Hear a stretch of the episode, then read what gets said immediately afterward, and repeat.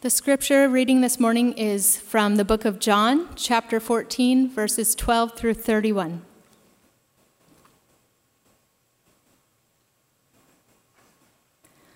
Truly, truly, I say to you, whoever believes in me will also do the works that I do, and greater works than these will he do, because I am going to the Father. Whatever you ask in my name, this I will do, that the Father may be glorified in the Son. If you ask me anything in my name, I will do it. If you love me, you will keep my commandments. And I will ask the Father, and he will give you another helper to be with you forever, even the Spirit of truth, whom the world cannot receive, because it neither sees him nor knows him. You know him, for he dwells with you and will be in you. I will not leave you as orphans, I will come to you. Yet a little while, and the world will see me no more, but you will see me because I live, you also will live. In that day, you will know that I am in my Father, and you in me, and I in you. Whoever has my commandments and keeps them, he it is who loves me.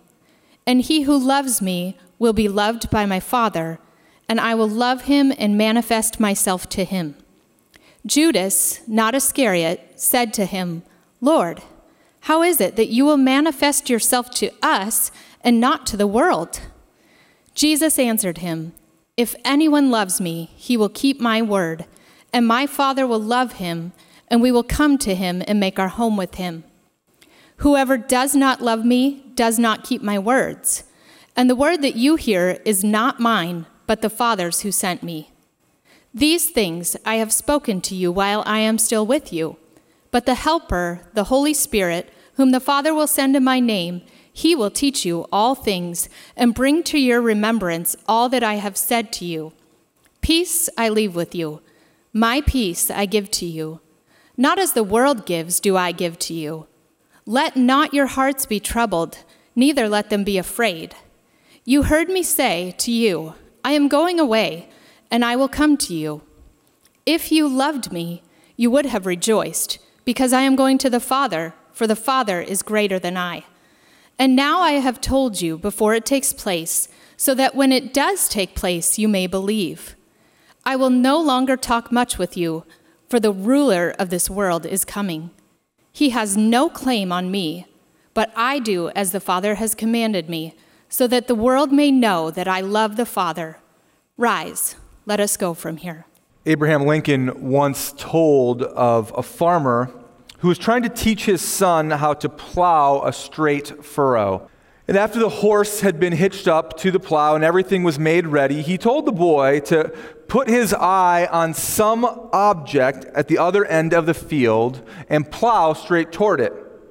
Do you see that cow lying down over there? He asked. Keep your eye on her, and you will plow straight ahead. The farmer went away to do his chores, and after a while, he came back to check on his son. And when he came back to check on his son, he was surprised not to find a straight line across the field, but to find a line that looked much like a question mark. And he inquired of the boy, What happened? I thought that you were going to keep your eye on the cow. He says, Dad, I did exactly what you told me to do. The problem was is the cow got up and moved. And hence, the swervy lines.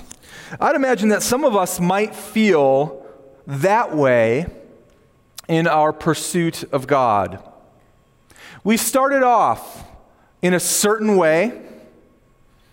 We had clear desires. We intended to walk the straight line. but as the circumstances of life encroached upon you, as difficulties arose, that instead of walking the straight path, our path with God seems to have many twists and turns in it. And we think to ourselves, it would be so much easier if Jesus was here in the flesh and we could follow him personally in that way. The disciples were worried that Jesus was leaving them, and he had told them that they could not follow him. Verse 13, he gives them a promise about what their path will look like going forward. And it's a promise, it's the first of a number of promises in our text for today regarding how Jesus will lead them. He says in verse 13 that whoever believes in me will also do the works that I do, and greater works than these will he do. It's an interesting promise. It's one that at first blush you might find hard to believe because the last time I checked, I don't know anybody that turned water into wine. I don't know anybody that walked on water. I don't know anybody who has raised somebody from the dead. And I don't know somebody who has been able to forgive the sin between a person and God. And so, what does it mean when Jesus says, You're going to do greater works than me? Well, the meaning of the word greater has a couple different senses to it. The first one is the one that we use most often it's a superlative. I'm going to do better works than me, or the works that I'm going to do are surpass the works. In that sense, they'd be greater. But the other sense of the word has much more of a continuation element to it. And this is the sense that I think Jesus is talking about here. Jesus is not saying that you're going to do better works than him, disciples or Christians. He's not going to say that the works of you are going to surpass his works in their superiority. But what he is saying that the works that he has done in their presence are merely the beginning of the things that God is going to do powerfully and supernaturally, and he's going to do it through those who follow him. The followers of Jesus will continue to do these works of God for years and decades to come. These works of God through his followers are contingent upon belief in Jesus, it says. Whoever believes in me, that you can't do the works of God without that key component.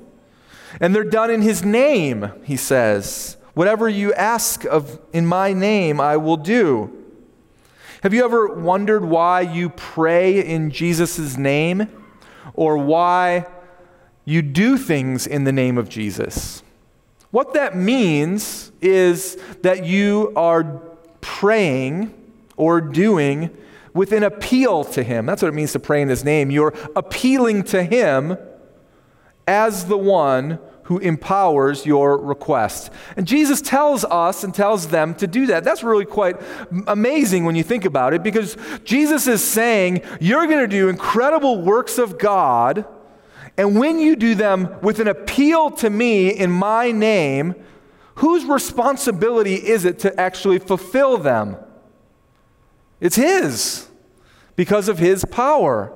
And so we pray and ask in Jesus' name, trusting that He is the one that's going to fulfill what the works are that those who are His followers are supposed to do. It's an amazing promise. It's a promise that I think deserves a lot of thought in our personal life day in and day out. And yet, for the disciples, the fact that Jesus was leaving them still loomed largely. And the fact that he is not here, or you might feel like he is difficult to access because you can't see him, might create a difficulty for you as well. I mean, Jesus has reassured them that he is going to prepare a place for them in heaven. But the idea of being left alone is a powerful feeling. Nobody wants to be left alone. I mean, some of you might want to be left alone for a couple of days. but nobody wants to be left alone to try to figure out life all by themselves. And nobody wants to be left alone from God to try to figure out the spiritual realities of this life and the movement toward eternity that is going to happen. There's fear that's attached with being left alone. And the idea of God leaving them alone is profound over them. And so Jesus makes them a promise. He says in verse 18, I will not leave you as orphans, I will come to you. What is an orphan? An orphan is someone, a child, who is born into a family by a mother with a father, and through choice or circumstance, they're abandoned. They have a clear start in life. The road ahead of them looks straight, but through a variety of circumstances, their future is now uncertain. And the picture is vivid because it doesn't take long for you to start thinking about a vulnerable child being abandoned, and the emotions well up within you. The most tender, having an uncertain future, an orphan, a child, all alone, not knowing what to do or where to go or how to even care for themselves. And it doesn't take long as you think about that to think about those who run orphanages and just how inspiring that they are. The fact that they give of themselves completely because there are tender, vulnerable ones out there who don't know what to do, who can't care for themselves, and who need direction and guidance in life. Because what does an orphan need? Care. An orphan needs provision. An orphan needs direction. In short, an orphan needs a mother and a father. Maybe some of you feel like spiritual orphans. You had a clear start. You had a season in your life where you heard the Lord, where you followed the Lord. But now, for whatever reason, you feel like your future doesn't have direction to it in your walk with God. You feel like there's a lack of provision. You feel like you need the guidance of a spiritual father, and maybe you don't know if you have one. But you need to know this Jesus promises that he will not leave us as orphans. He promises that you will not be left alone. And from there, he elaborates on this promise.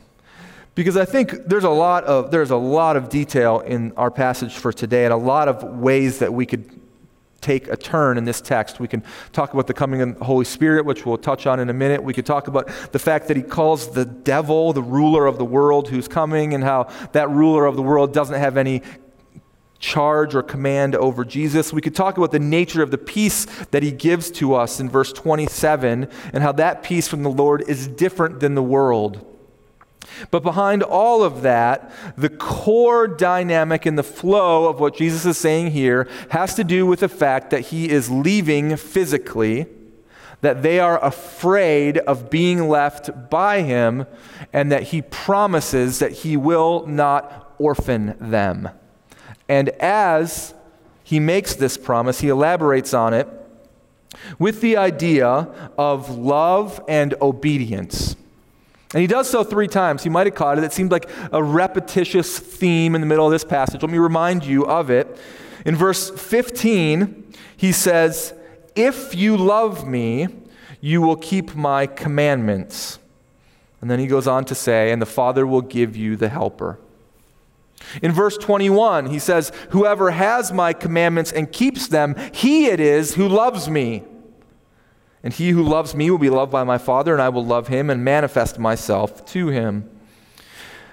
In verse 23, Jesus answers, If anyone loves me, he will keep my word, and my Father will love him, and we will come to him and make our home with him.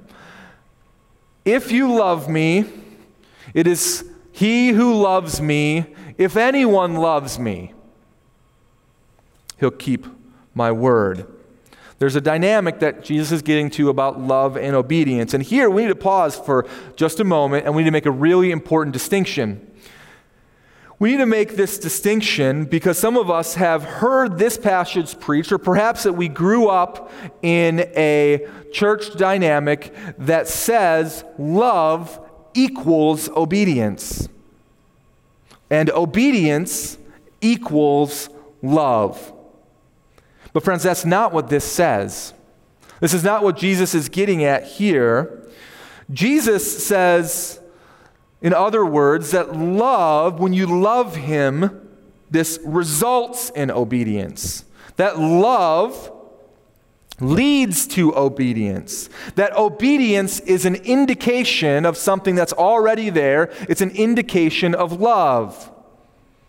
Not obedience equals love. Why is that important to pause and distinguish? It's important to distinguish because if you confuse this, it's going to lead you to all kinds of confusing and difficult places. And perhaps the most common of those is a type of legalism that is filled with effort in this life, but it's lacking in joy. Some of you maybe grew up in a heavily legalistic environment that was centered around all of the do's and the don'ts of the Bible. Don't do that, don't do that, don't do that, do this, do this, do this. Uh, do you ever wonder? Did you ever wonder why that even though you were generally following the rules, that it didn't result in joy?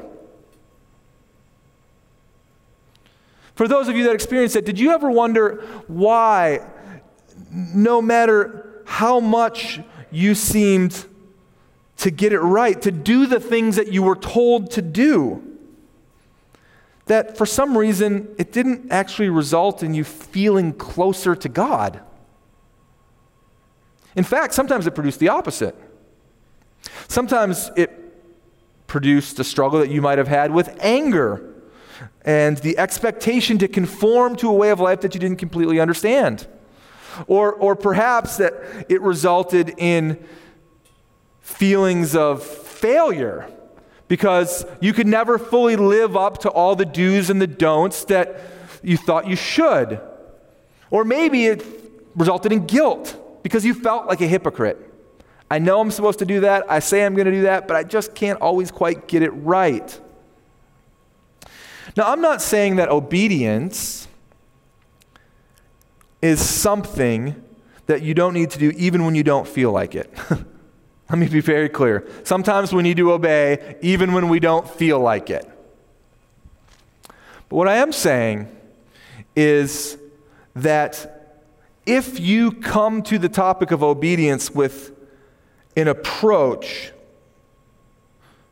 that views it through the lens of mere moral obligation to spiritual laws, then it will not accomplish its purpose. Because love and obedience are not the same thing. They're not.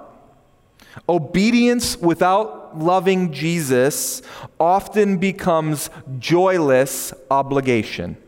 Let me say that again because it's really important.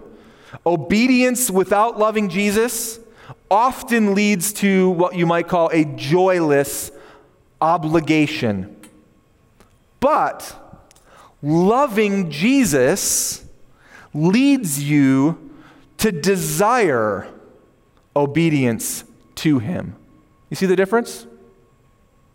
Let me elaborate further. Why do you love something or love someone? What is it that causes you to love?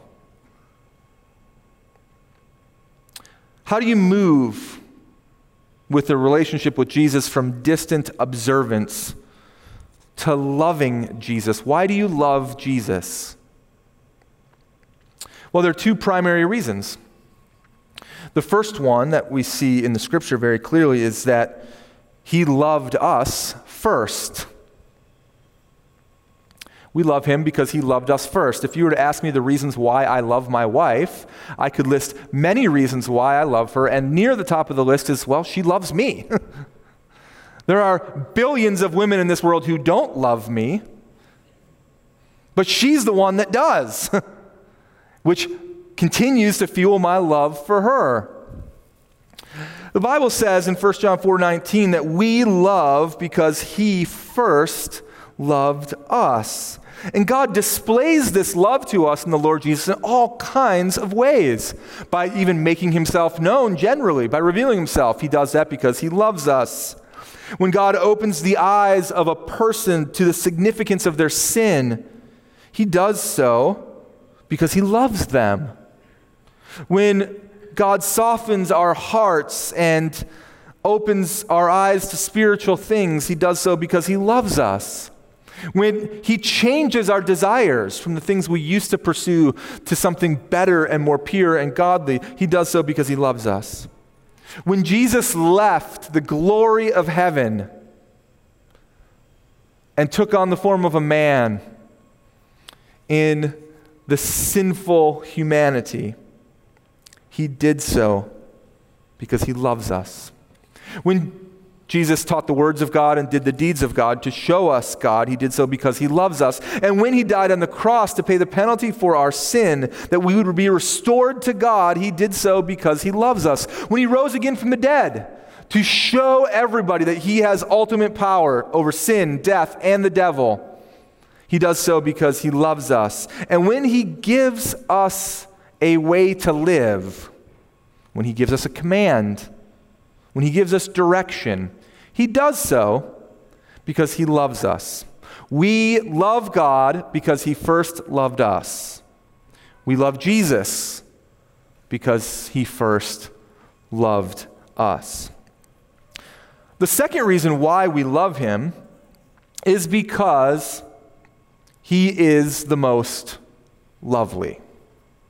He's the one out of everything that is worthy of the most love. There's no defect in him. He's perfect in every way. John Piper says it concisely when he says that the love for Jesus is entirely deserved. He's infinitely worthy of being loved. He's perfectly lovely.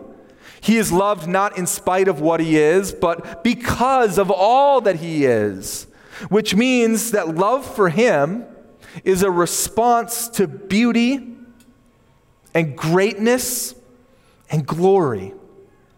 It is not a response to a need or weakness or defect, which also means that love for Jesus is pleasurable. It's desiring him because he's infinitely desirable. It's admiring him because he's infinitely admirable. It's treasuring him because he's infinitely valuable. It's enjoying him because he is infinitely enjoyable. It's being satisfied with all that he is because he is infinitely satisfying. It's the reflex of the awakened and newborn human soul to all that is true and good and beautiful embodied in Jesus. We love Jesus because he first loved us, and we love Jesus because he is infinitely lovely. And so he says, If you love me, it is he who loves me. If anyone loves me, he will obey my word.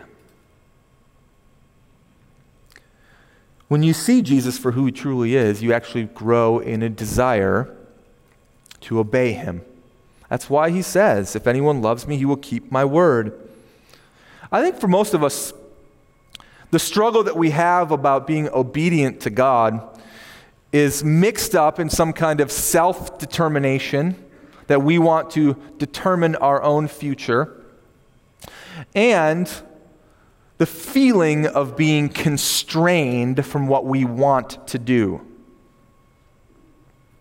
We want freedom. But freedom does not mean absence of constraint. And it does not mean an absence of moral absolutes. I mean, suppose a skydiver jumps out of the airplane and at 10,000 feet he says to the rest of the group, I'm not using the parachute this time. I want freedom. The fact is that a skydiver is constrained by a greater law, the law of gravity. But when the skydiver chooses the constraint of the parachute, she is free to enjoy the exhilaration. God's moral laws act in a very similar way. They restrain us, but they are absolutely necessary for you and for me to experience the exhilaration of real freedom. And so, when we rightly recognize the most beautiful, when we know the one who is the most knowledgeable, when we feel the one who is the most severe, we experience the one who is the most gracious. We want to obey him. There's a woman in the Belgian Congo crippled with leprosy, and she crawled nearly eight miles on swollen knees protected only by rough bark cloth, to a mission station to hear the teaching. When she arrived, some of the missionaries remarked at her amazing fortitude, and she replied, Of what matter the pain and weariness of the journey? Jesus loved me enough to die in my place. I love him enough and long to be taught by his word. The promise of not being left alone as orphans is met by Jesus in three specific promises that he gives related to this idea of love and obedience. That when you love him, you grow in obedience to him. The first one is found in verse four, uh, chapter 14, verse 15. He says, If you love me, you will keep my commandments and then in verse 16, and the Father will give the helper. If you love me, you'll keep my commandments, and the Holy Spirit of God will be given to you to dwell within you for the purpose of helping you. Undoubtedly, the Spirit of God is going to help you do the greater works of Jesus that's talked about in verses 12 through 14. Undoubtedly, the Spirit of God is going to help you to grow in your love for the Savior. There is a supernatural, God driven leading that happens. And it says in verse 26 that the Spirit will teach you all things and bring to your remembrance all that I have said to you. God gives you the Holy Spirit to help you to know what to do and to remember what Jesus said. That the internal, supernatural indwelling of the Spirit is so amazing that God gives His children essentially what's an embedded GPS to navigate life. I mean, many of you need to rely on your GPS just to make your way around town. How much more so through the complexities of life? And God does that by His Spirit, and He does so not to lead you just into some sort of vague spirituality, not just to lead you down the road of some sort of general spiritual encouragement. The Holy Spirit of God brings you back to Jesus and His words. He brings you back to the most valuable one, the most infinite one, the most knowledgeable one that your love for him would be fully expressed in obedience again. And because the Spirit dwells within you, that means that you will never be left alone. Just one of the signs that you will not be orphaned by God. D.L. Moody once said, You might as well try to hear without ears or breathe without lungs as to try to live a Christian life without the Spirit of God in your heart. The second promise that Jesus makes here regarding love and obedience and his presence is found in verse 21. Whoever has my commandments and keeps them, he it is who loves me, and he who loves me will be loved by my Father and I will love him and manifest myself to him. What does it mean that Jesus will manifest himself to those who love him? And specifically, what does it mean that as Judas, not Iscariot, asks, How are you going to manifest yourself to us, but not to the rest of the world? I don't get it. And so Jesus elaborates. What does it mean to manifest himself? For Jesus to manifest himself means to make himself known. You've heard it said to make something manifest is to make something known. It's to reveal something, or in this case, someone that might not have been revealed in that way before to make his presence felt. And so Jesus is saying that as you love him, and that love is displayed in obedience, he loves you too, and he reveals more of himself to you. And guess what happens when you experience more of the best thing or the best person?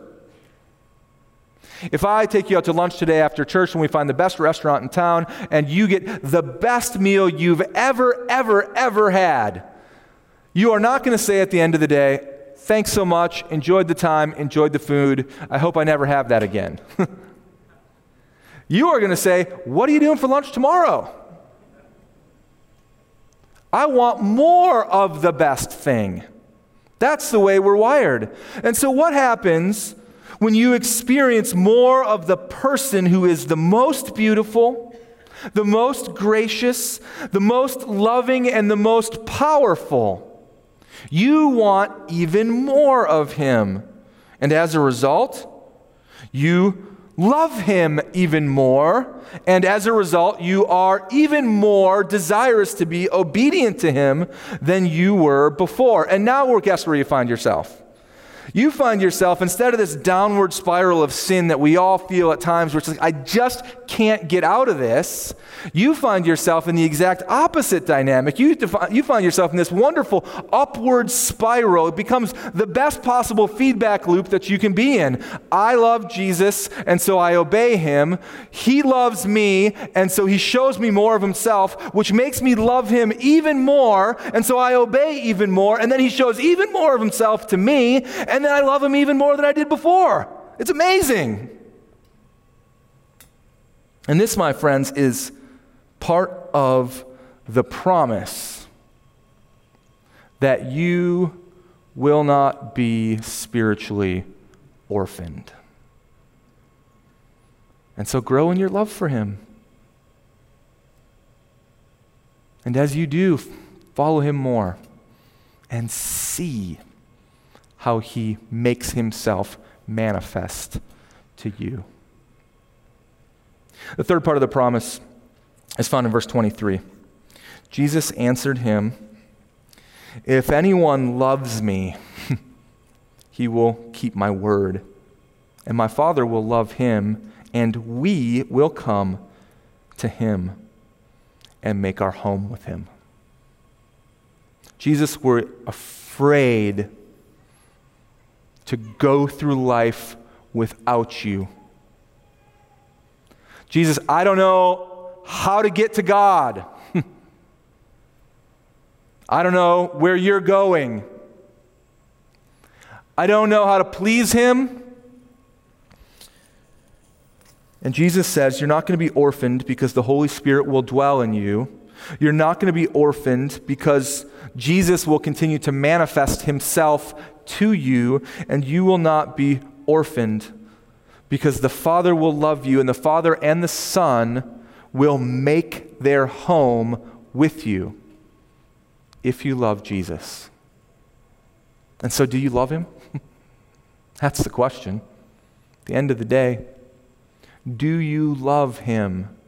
Because loving Jesus leads to obeying him. And him making his home with you. When you love Him, you obey Him, and He makes His home with you. Residence with God, right here on earth, to see you through your days to eternity. But do you love Him? Some of you are saying, Nick, I want to love Him. I'm not sure that I do. if you look at my obedience or lack thereof, maybe I don't. Some of us are saying, I, I, I kind of love him if, I, if you can kind of love somebody. but I'm not sure how to grow in my love for him. How do you grow in your love for somebody? How, how do you grow in your love for somebody you know in your life physically right now? Well, I think there's a number of ways, but the obvious ones are you choose to, right? Love at its core is a choice. And at its very core, you make this choice through your expression of faith in Jesus to forgive you of your sins. If you haven't done that yet, you can't love God. Sorry. That's the first choice. But the good news is that the choice is available to you, and the Lord's calling you to make it. How else do you grow in your love for somebody? Well, you get to know Him, right? It's kind of hard to love somebody you don't know.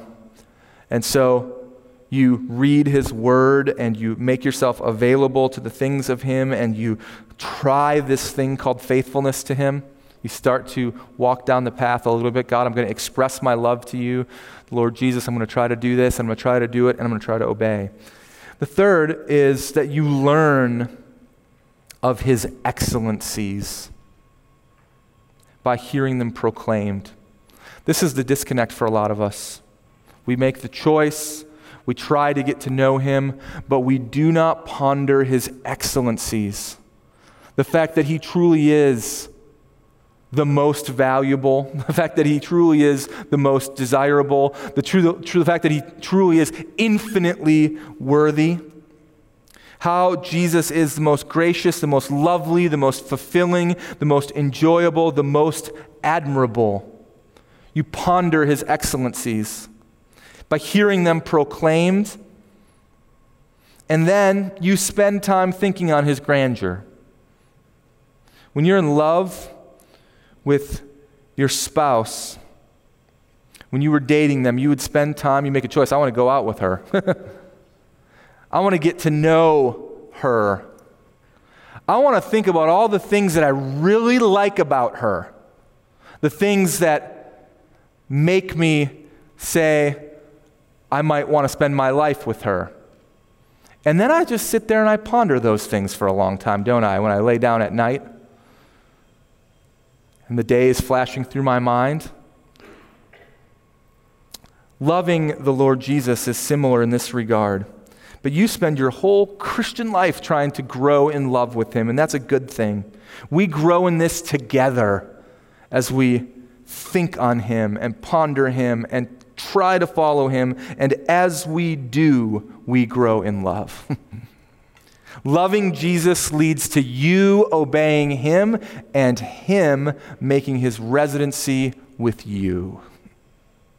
Loving Jesus leads to you obeying him and him making his home with you. And when we do that, he gives us peace.